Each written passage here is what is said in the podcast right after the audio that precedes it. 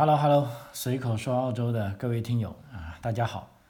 老张在南澳洲阿德莱德向大家问好啊。今天录音时间是二零二一年的四月二十七日啊。呃，如果在连续听我节目的听友都可能会呃发现啊，其实我有很长一段时间没有录新的节目了啊。呃，现在定期更新的呢倒是有，但是都是我提前录制的。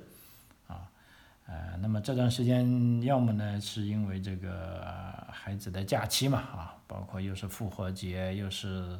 这个 school holiday，还有接下来 n z day 啊，都是密集的假期。那么我的重心呢，就要啊放在小孩那里啊，陪他去各地玩去了啊。再加上这个秋天也是南澳这个钓鱼的很好的季节啊，那么我还要花一段时间去钓鱼。那么这个节目的录制呢，就自然啊不会有那么频繁了，啊，当然另一方面也有原因，就是说由于这个疫情的影响啊，包括这个澳大利亚的留学跟移民啊，现在慢慢的啊，其实作为我们这个啊行业人士也是啊，已经是感觉到就不像以前那么忙了，啊，只不过另一方面呢，倒是来自东南亚地区的啊。包括中国香港跟台湾的啊这些移民的咨询量突然间变得很大啊，啊，但是相对于绝对量来说啊，还是是咱们啊在中国大陆的这个量是比较大啊。那么说对我而言呢，反而就可以呃稍微有空一点，那么一方面可以思考一下啊这个节目以后要怎么做。啊，另一方面也是做一个适当的休息吧，啊，虽然说是自由职业啊，的确很自由，但是，啊，我们这个行业干起活来呢，那是一点都不能，啊，有任何这个舒服的，啊，嗯，所以今天啊，录制这个节目的动力是有一个绝大的动力啊，是得到了一个非常好的一个在疫情期间难能可贵的幺九零。啊，这个叫 Peter 黄啊，这位学生是我大概辅导了五年啊，我记得是从二零幺六年就啊开始辅导他了啊，那么啊包括从办理入学一直到现在拿到绿卡啊，可以说是非常激动啊，包括这个小黄家里的人哈也不远万里给我打来电话，要邀请老张回去啊去他们家要住一个礼拜才行啊，说这个事没有一个礼拜搞不下来哈。那很遗憾，我我也现在疫情期间回不去哈。以前能回去的时候啊，不珍惜啊，现在想回去了啊，却又回不去了啊。所以哎，人就是这么个样子啊，总是去啊想做自己不能做的事情。当你在有很好的时机的时候，却又没去做啊，啊，很遗憾啊。所以我对这位啊黄爸爸说，我一定会回去的。那么我们就约好吧，看澳大利亚的边境什么时候能开放，啊，啊，所以说到疫情这里啊，目前还是啊有偶然的社区个案啊，包括在前三天前啊，这个西澳洲啊，lockdown 啊就封锁了，莫名其妙的封锁了三天，啊，因为是有社区感染。那么今天这个澳洲总理又宣布要完全停止从印度来的航班了。啊，因为受到这个民间的压力很大，他昨天还信誓旦旦说，啊，我们必须要继续开放给印度的航班过来啊，因为还有澳洲人要回来。事实上，现在据统计还有八千多澳洲人啊，就有澳洲的公民跟澳洲绿卡的人在印度还没有回来啊，所以莫里森昨天还说必须要想尽办法接回来，但是今天呢就。啊，内阁会议啊，其实内阁会议是昨晚做出的决定啊，今天宣布的，啊，就大家跟各州的头头们啊，这州长们给他施压了，啊，最终还是按照这个集体的这个决策啊，就把来印度的航班先禁止一下，啊，那么先禁两个礼拜吧，啊，下个呃，至少最快呢要十五号才会有新的印度的航班过来。啊，那么我这边也有印度的几个学生啊，虽然是这个读护理类的啊，已经拿到豁免了，呃，但很遗憾啊，我看他们的机票应该是五月初啊，但没办法了啊，这个 真的是很不幸啊。嗯，所以今天跟大家讲讲，主要是分享一下，因为是非常开心哈，主要是分享一下这个 Peter 啊，我们就把他叫小黄吧啊，他的这个个案啊，从这个，因为他走的路呢，跟平时平常我们中国孩子的路还是有点不同啊，他是从厨师走过来的，那么从他来澳大利亚留学到最终拿到绿卡，其实也花了五年的时间啊，不算很长。啊，为什么我想做这个节目？一个是这个皮塔黄啊，包括他父亲，就是说一定要啊告诉更多的人把这个消息啊。第二个呢，当时啊他们也是找我做这个移民规划的啊。本来这个啊黄老板啊在广东啊这个珠三角啊也有自己很大的产业，但是他就觉得孩子在国内太辛苦了，而且他觉得他的孩子肯定不习惯啊，所以。呃，本来最早的想法是他们一家人就直接做商业移民过来，后来他爸这个老黄想想啊，觉得，哎，还是再赚点钱吧，啊，但是因为最最终自己的钱都是要给孩子的吧，就让孩子出来走这个移民这条路，也算是对他这个历练啊。因为黄爸爸还后来私下跟我讲，即使他说，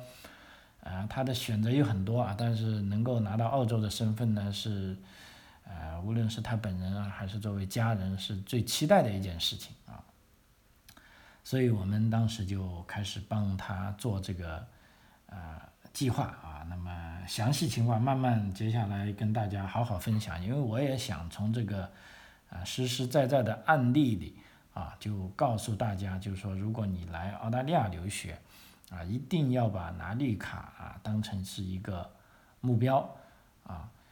而且在前几期节目我也讲了一些对大龄青年的啊，就是说来留学的啊，不仅是青年呐，甚至中年，我觉得三十五岁左右啊，都是还有机会的啊。因为就目前澳大利亚的这个总体的移民政策呢是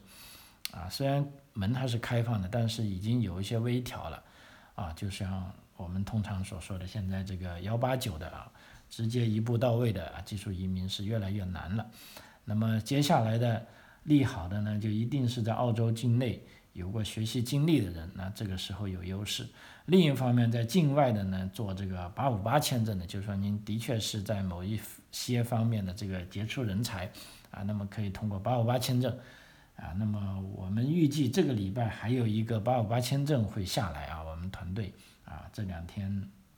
因为移民局那里已经有一些征兆了啊，但是由于还没拿到，所以我在这里。啊，也先卖个关子哈，等这个难能可贵的签证下来，那我会再做一期关于这个八五八签证的啊这个案例跟大家分享一下啊，因为呃现在看来哈，就即便新财年到来啊，也是这个澳洲移民就基本上是这个政策是啊低开高走吧，一方面就等于说依然会向全球。啊，来抢自己需要的人才，啊，第二方面呢，对于这种啊基础型的，无论是我们现在这里讲的厨师，啊，还是这个啊电工啊，事实上都是有需求的，啊，那么也还会啊张开大门啊，伸伸开双臂啊，拥抱新来的移民啊，所以在这个时候啊，我们在啊通过留学或者尤其是在海外的朋友啊，要想。拿到澳洲的绿卡呢，就一定要根据这个啊澳洲的移民政策的调整而调整。那这样呢，只有这样呢，你才能尽快的啊用最量短的时间啊花费最少的啊这个钱来拿到绿卡啊。啊，另一方面，我这边还有一个好消息，就前几天有个朋友的职业评估啊，也是。又过了一道坎啊！真是这个两岸猿声啼不住啊，轻舟已过万重山。所以在这个非常啊困难的时刻啊，也就是说政策非常不稳定的时刻啊，如果你还真的想来澳洲，其实啊，就老张认为你一定是需要做一些行动的啊，你不能干等说政策好了我再来。事实上，在这个政策调整期呢，啊，对于个人来说啊，是一个最好的。努力的时机。啊，那么这时候你想一想，你努力了，如果别人没有努力，那政策一调整到位，那你的机会就来了。啊。如反呃反过来说，如果你在干等，就说哎，等到政策明确了，我再努力，啊，其实这个时候已经是有点晚了。啊，所以在这边我依然是继续鼓励大家啊，这个怎么说吧，叫时刻准备着。啊，真的，呃，这个太重要了啊，因为移民对于个人来说，它是人生当中的一个大事啊，无论是两年、三年或者五年、六年啊，只要你付出了努力啊，你就一定会有收获。啊，因为你的努力是你自己可以去决定的，自己可以去掌控的。那么另一方面，政策呢就对大家都是公平的，谁也没法掌掌握，对不对？OK，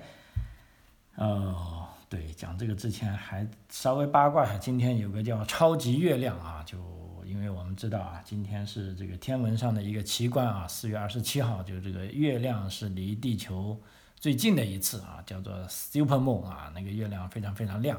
啊。我刚才录节目之前呢，特地出去看了一下啊，的确很亮，非常耀眼啊，就挂在我家的树梢前面。一开始我还以为那里是个路灯呢，啊，倍儿亮啊。后来哎，我找来找去，月亮哪去了？后来我跑到 公路上啊，才看啊，那个路灯原来是月亮，的确非常亮啊。按照这个天文学家的测算呢，就今天我们这月亮呢，超级月亮比典型的满月。大概是大约百分之七，亮度呢是，啊，亮了，增加了百分之十五，就是一点一五倍，啊，的确是很亮啊，因为澳大利亚的空气比较好啊，平时月亮已经是很大很透明了，但是今天，啊，简直就是耀眼的啊，耀眼到我是没有办法睁开眼看它超过两秒钟哈，啊，所以一开始我是把它当成一个啊大路灯了啊，找了一下才找到哈。OK，讲完这个啊，我们就这个言归正传啊，我们讲一下这个呃皮塔啊，皮塔黄他是怎么样通过这个厨师拿到这个非常宝贵的这个澳大利亚绿卡，他拿的是这个幺九零签证啊，一步到位的啊，这个是非常宝贵的啊，幺九零州担保的绿卡。那么一旦拿到这个绿卡呢，他的所有的福利，包括他去，如果他需要再上学的话，那一切都有了保障啊。嗯，回到五年前啊，当时是他父亲啊听了我的节目啊，然后我们就来聊啊，就他当时是本来想他自己做商业移民的啊，当时我跟他分析了一下呢，啊，就觉得这样做呢也不是说不行，但是他们夫妻俩呢就面临着要放弃一部分在国内的生意。啊，然后呢，就要一个人出来，那这样呢，作为，呃，黄夫人呢，这种家庭观念比较重啊，觉得如果这样大家一分开呢，其实对家庭也不好，啊，对小孩也不好，啊，那么我也是这么劝他，因为我看他的小孩当时已经上高二了，我说既然这样的话，你不如就让孩子，啊，出来留学啊，通过留学，来拿到绿卡，这样呢，就，啊，其实对孩子是一种锻炼。啊，作为父母亲呢，你依然可以在家里从事自己的这个产业啊，就不会耽搁你赚钱，啊，啊，但是当时这个黄老板跟我讲，他说，哎呀，你不知道我这孩子的成绩不行，正因为成绩不行，因为他这个人呢，就啊说，反正按照他说就不喜欢上学。啊，而且呢，因为这种啊，就平时就本身成绩不太好嘛，就受到老师的待见，所以对学习也没什么兴趣啊。再加上自己家里也是有点啊，这个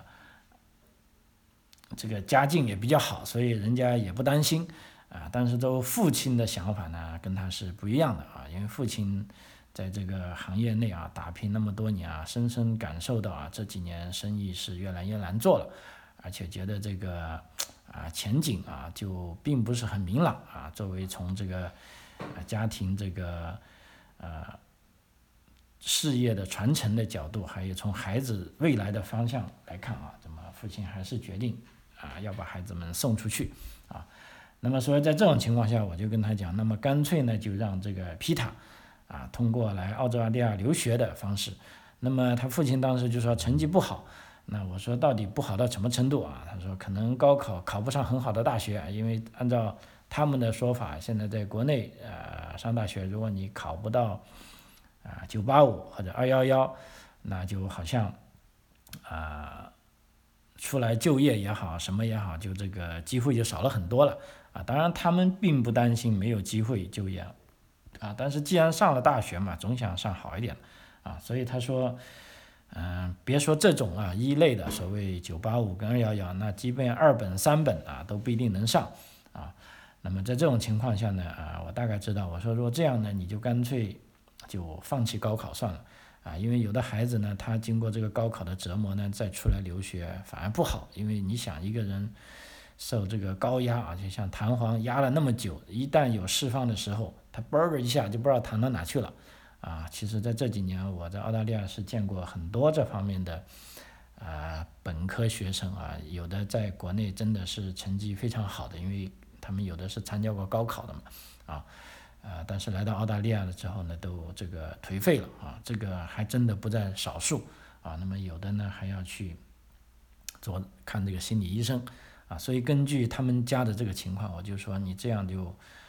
让这个皮塔呢，就干脆不要去参加高考了，那么就直接利用高二的成绩啊，通过这个职业教育啊，做一个他喜欢的事情啊，进而来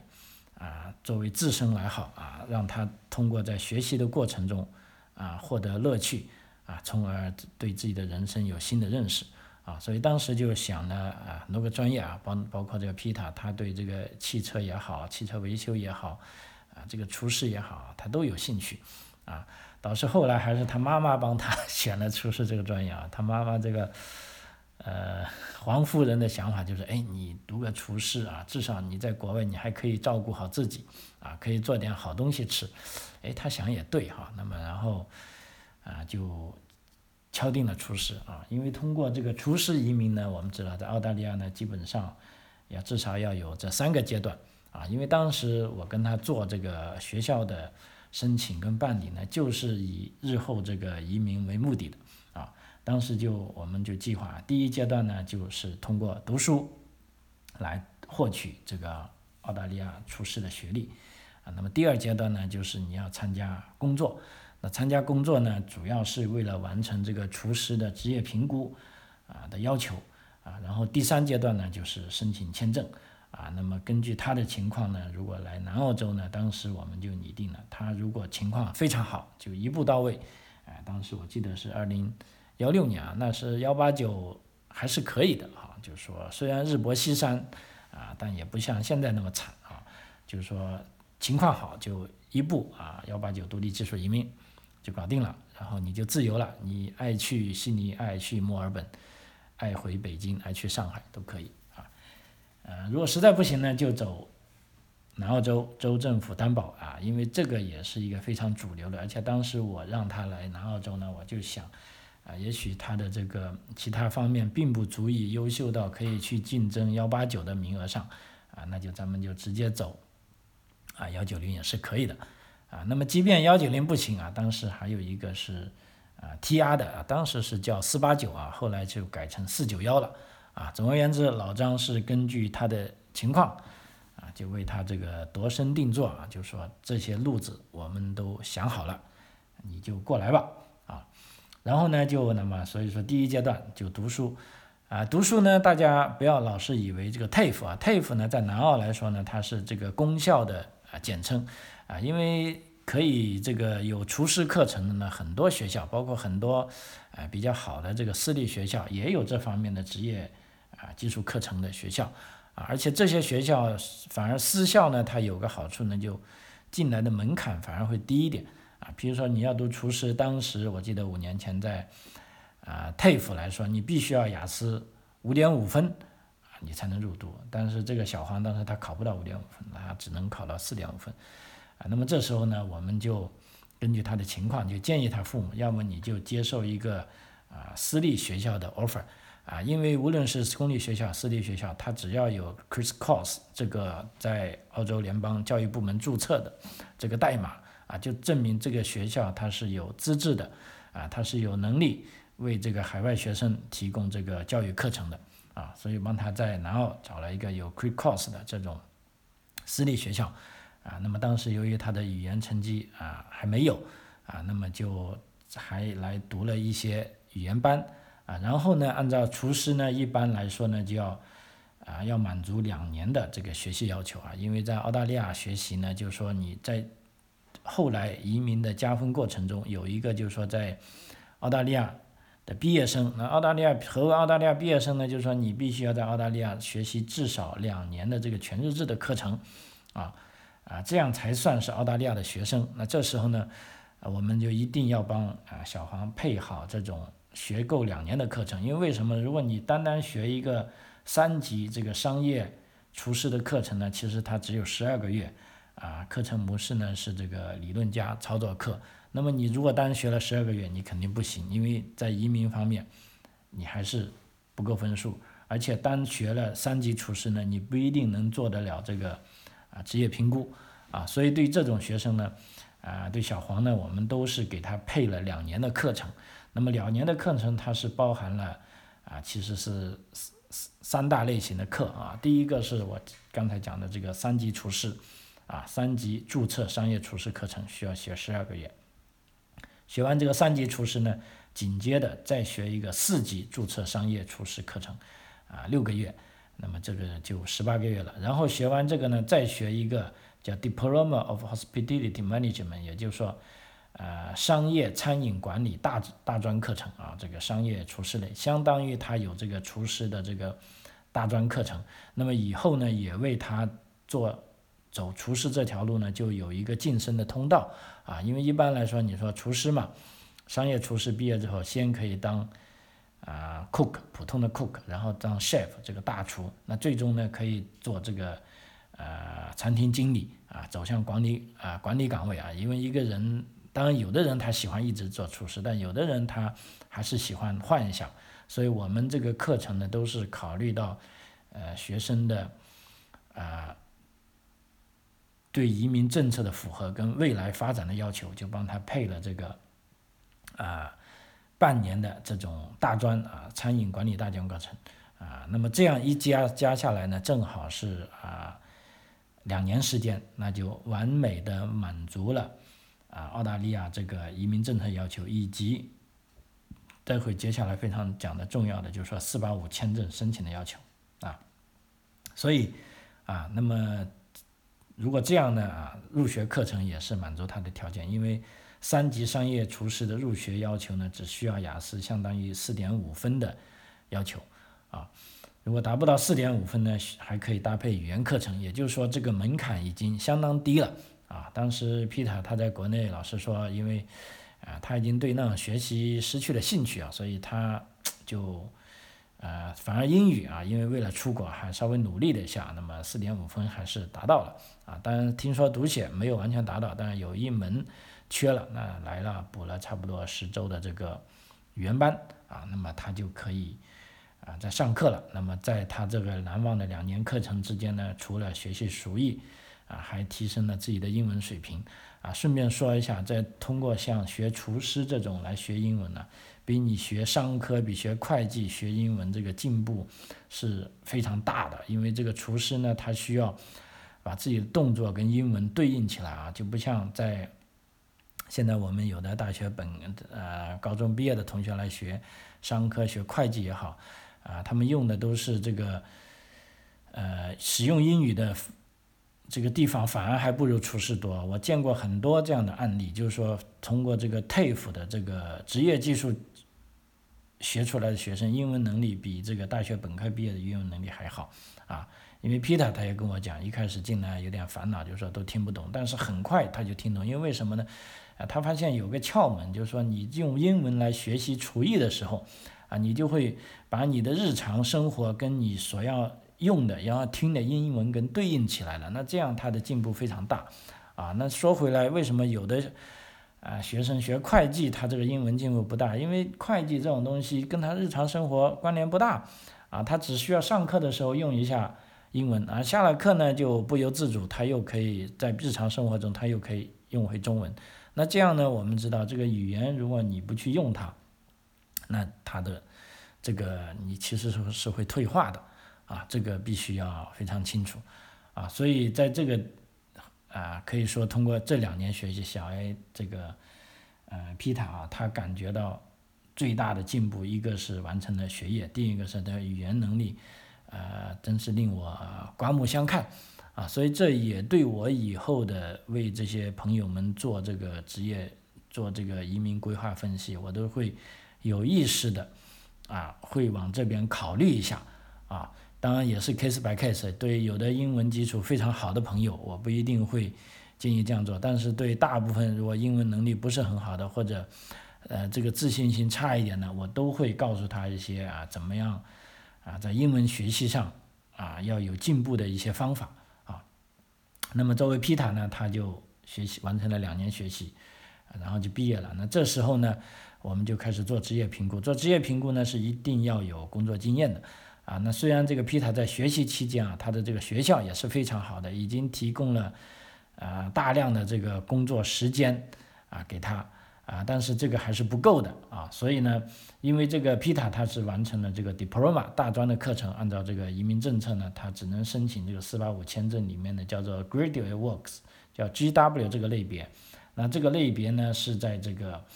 啊这个他的职业啊是在这个中长期的职业清单上。啊，所以他申请的工作签证呢是十八个月，那么申请这个四八五工作签证呢，其实要求是比较简单了。啊，比如说第一，对英文要求呢是要这个雅思总分要有六分啊，但单科不低于五分就可以了。啊，同时呢需要完成两年的澳洲全日制学习啊，就是说这就是刚才为什么我说要帮他配这两门课。啊，同时呢在递交签证时是持持有有效的澳洲学生签证。啊，同时在澳洲境内申请，啊，那么这些条件它都是满足的，啊，那么拿到这个四八五签证之后呢，接下来就一个更艰难的事情，啊，也不叫艰难了，就更为这个，呃，关键的事情就是说做这个职业评估，啊，那么对于皮塔来说呢，他当时申请这个南澳的这个担保呢，其实有三个移民方向啊，厨师毕业的学生一般都是三个移民方向，可以跟大家讲一下，这个第一是 cook，叫厨师。第二个呢是 chef 啊，厨师长；第三个呢是 cafe of restaurant manager 啊，就是说这个茶飞馆或餐厅经理啊。所以这三个方向职业评估呢，那有的朋友可能会为什么要这样评？这其实也要看你的这个个人的啊这个以后这个工作的方向。第二个呢，就看你能够找到什么样的雇主啊，然后就做出相应的这个评估啊。那么这个厨师。就 cook 跟 chef 主厨的技术评估呢是，呃比较复杂的啊，这个时间关系我就讲快一点啊，呃主厨的职业评估呢是一共分是四步啊，第一步叫做呃 professional skill assessment，就说要完成这个课程，而且在完成这个两年的学业呢，至少有三百六十个小时的工作经验啊，其实这一步呢。他比较有运气，在这个学校里已经完成了，因为要求三百六十个小时相关工作经验呢，当时学校是给了这个实习的机会他，啊，虽然是没有带薪，但是没有带薪已经 OK 了，啊，然后第二步呢，要做一个 job ready employment，就是说要求找到相关的工作雇主之后呢，啊，注册相关信息，然后在这个十二个月中呢，要至少工作一千七百二十五个小时，啊，这些都是要正式的带薪的工作。啊，但是这个不难啊，只要你找到工作了，你就能做了。啊，第三步呢是 job ready workplace assessment 啊，这要求是在提名职业工作至少六个月，而且需要完成八百六十三个小时的带薪工作，就可以做这个评估了。啊，那这个评估其实只要你按部就班的工作啊，像皮塔这样，我就告诉他，你老老实实在那好好干，那么我们就可以。水到渠成做下去，那第三步也做了啊，第四步是这个 job ready final assessment 啊，也就是说要求是完成了以上三个步骤啊，并且提交相关的证明之后，就可以做第四步了啊。说完，所以说做完了这第四步的工作啊，那么你无论是 cook 或者 chef 就可以完成职业评估了啊。那么另一方面，也有朋友问，如果做餐厅经理的技术评估怎么样呢？啊，那么餐厅经理的这个技术评估机构呢是。这个 v i t a s s e s 啊，这个呢，啊，它的技术评估的特点呢是也是需要相关的工作经验，啊，只要有一年餐厅经理的工作经验就可以通过技术评估，啊，那作为这个呃皮塔啊，我们当时就分析他的这个他的学习跟他的兴趣，后来呢，他决定他不想一下子就做这个餐厅经理，啊，因为跟他讲了餐厅经理的技术评估出来呢，可能他。啊，一步拿绿卡的机会比较少啊，还不如就做 chef 的或者 cook 啊，但是 chef 的呢就相对难一点。但后来经过我们跟他的共同努力呢，这个皮塔呢他是拿到了这个啊 chef 的这个啊职业评估啊 chef 我们就讲主厨啊，因为 chef 呢就啊感觉啊比 cook 稍微高一级啊啊但也可以了啊。那么所以说呢这两个职业呢都满足了这个南澳洲州担保的要求啊。那么接下来呢？他的这个工作经验啊，工作时间也满足了。那接下来难点就是英文了，因为在餐厅经理呢，我们看一下餐厅经理呢，在南澳洲的这个